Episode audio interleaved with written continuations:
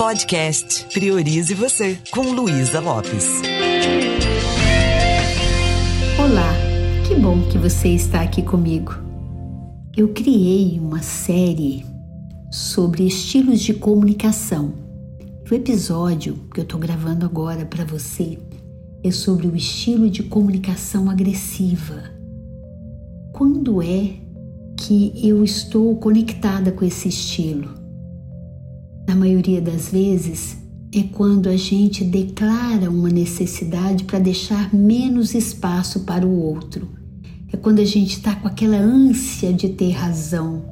E muitas vezes a gente deixa o outro sem um espaço para ele se expressar. Então a agressão, ela tende a vir de um lugar de muita insegurança. Esse estilo de comunicação mais agressivo é um estilo que surge quando a gente se sente ameaçado. Sabe aquela consciência animal? É, tomou, levou, ou a pessoa fala de um jeito, você avança ou você reage, e às vezes muito no automático.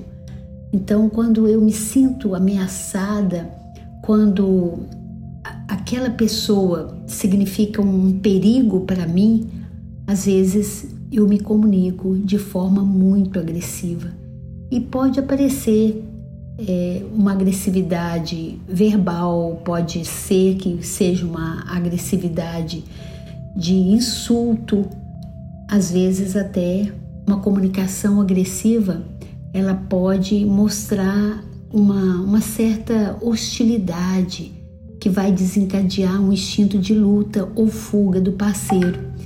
E aí às vezes a gente fica assim, nossa, mas não sei o que foi que eu falei que a pessoa simplesmente saiu e bateu a porta, ou ela simplesmente saiu, levantou da mesa, levantou da reunião. Então preste atenção se porventura em alguns contextos você tem esse tipo de comunicação. Às vezes um certo cinismo, e isso vai fazendo com que é, você distancie as pessoas né, de você.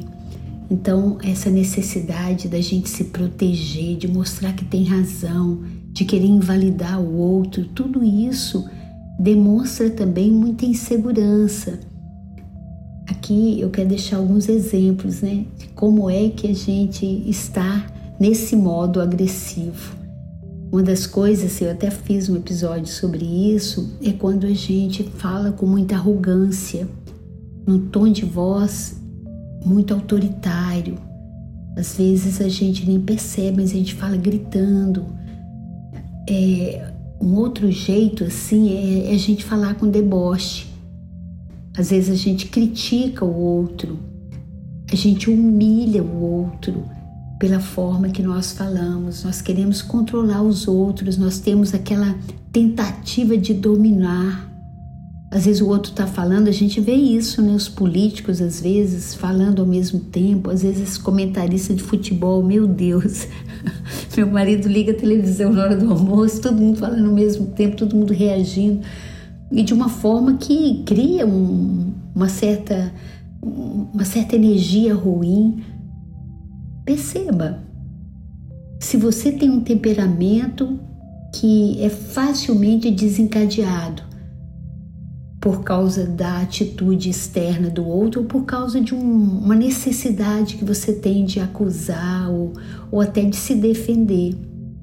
As pessoas que usam esse estilo de comunicação agressiva é, são pessoas que podem se alienar aos outros, elas, elas estão sempre assim buscando motivos para produzir medo, sabe aquelas chantagens é, e elas têm ódio das pessoas com facilidade. Por quê? Porque a autoestima delas é frágil. É, elas têm dificuldade de enfrentar as próprias inseguranças, suas próprias sombras. Os comunicadores agressivos, muitas vezes, eles lutam para assumir a responsabilidade pelas suas ações, mas eles, ao mesmo tempo, eles tornam tudo muito difícil. Por quê? Porque eles têm aquela aquela necessidade de estar certo, às vezes até uma, uma carência, né? uma necessidade de amor. e querem conseguir isso a qualquer custo.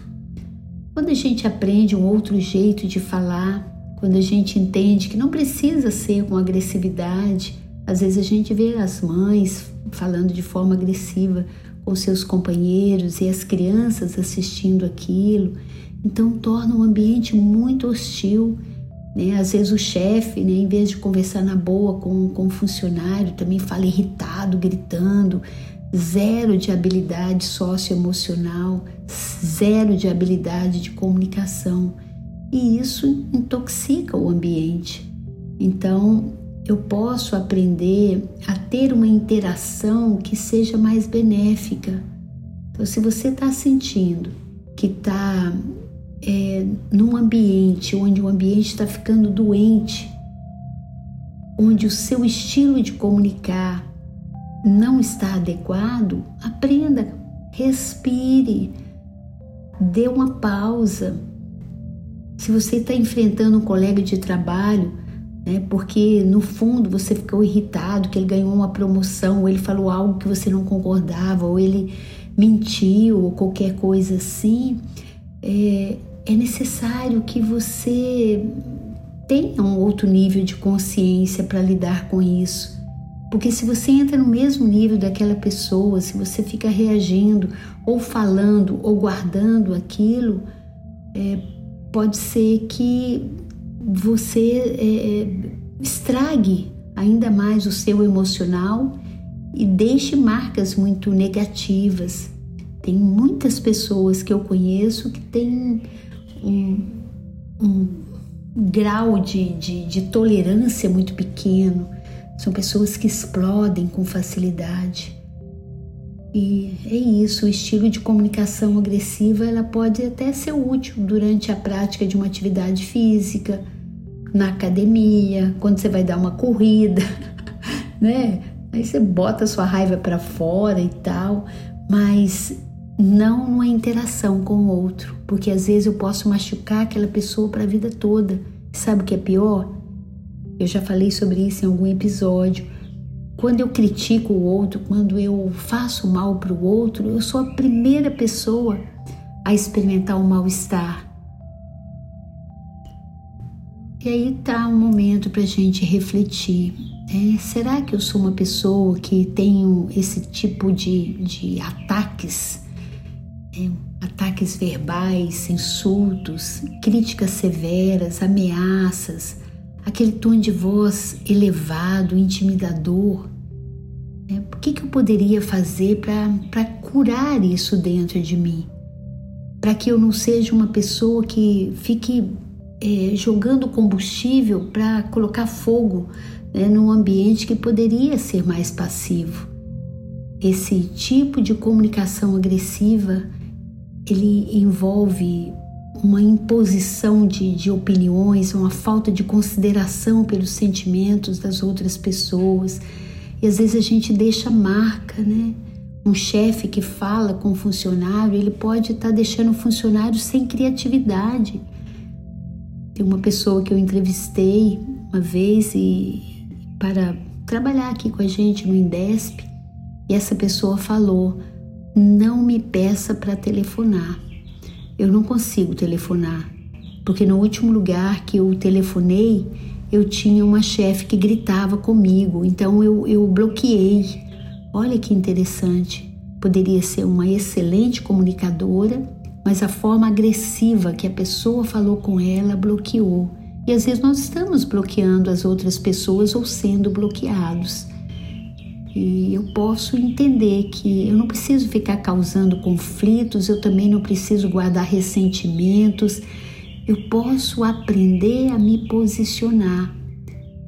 Entender que a comunicação agressiva, ela pode surgir de várias maneiras. Quando eu entendo quais são os gatilhos que estão fazendo com que eu sinta raiva, com que eu me sinta frustrada, ameaçada, eu posso ter mais controle da situação. E tem fatores como a baixa autoestima, né?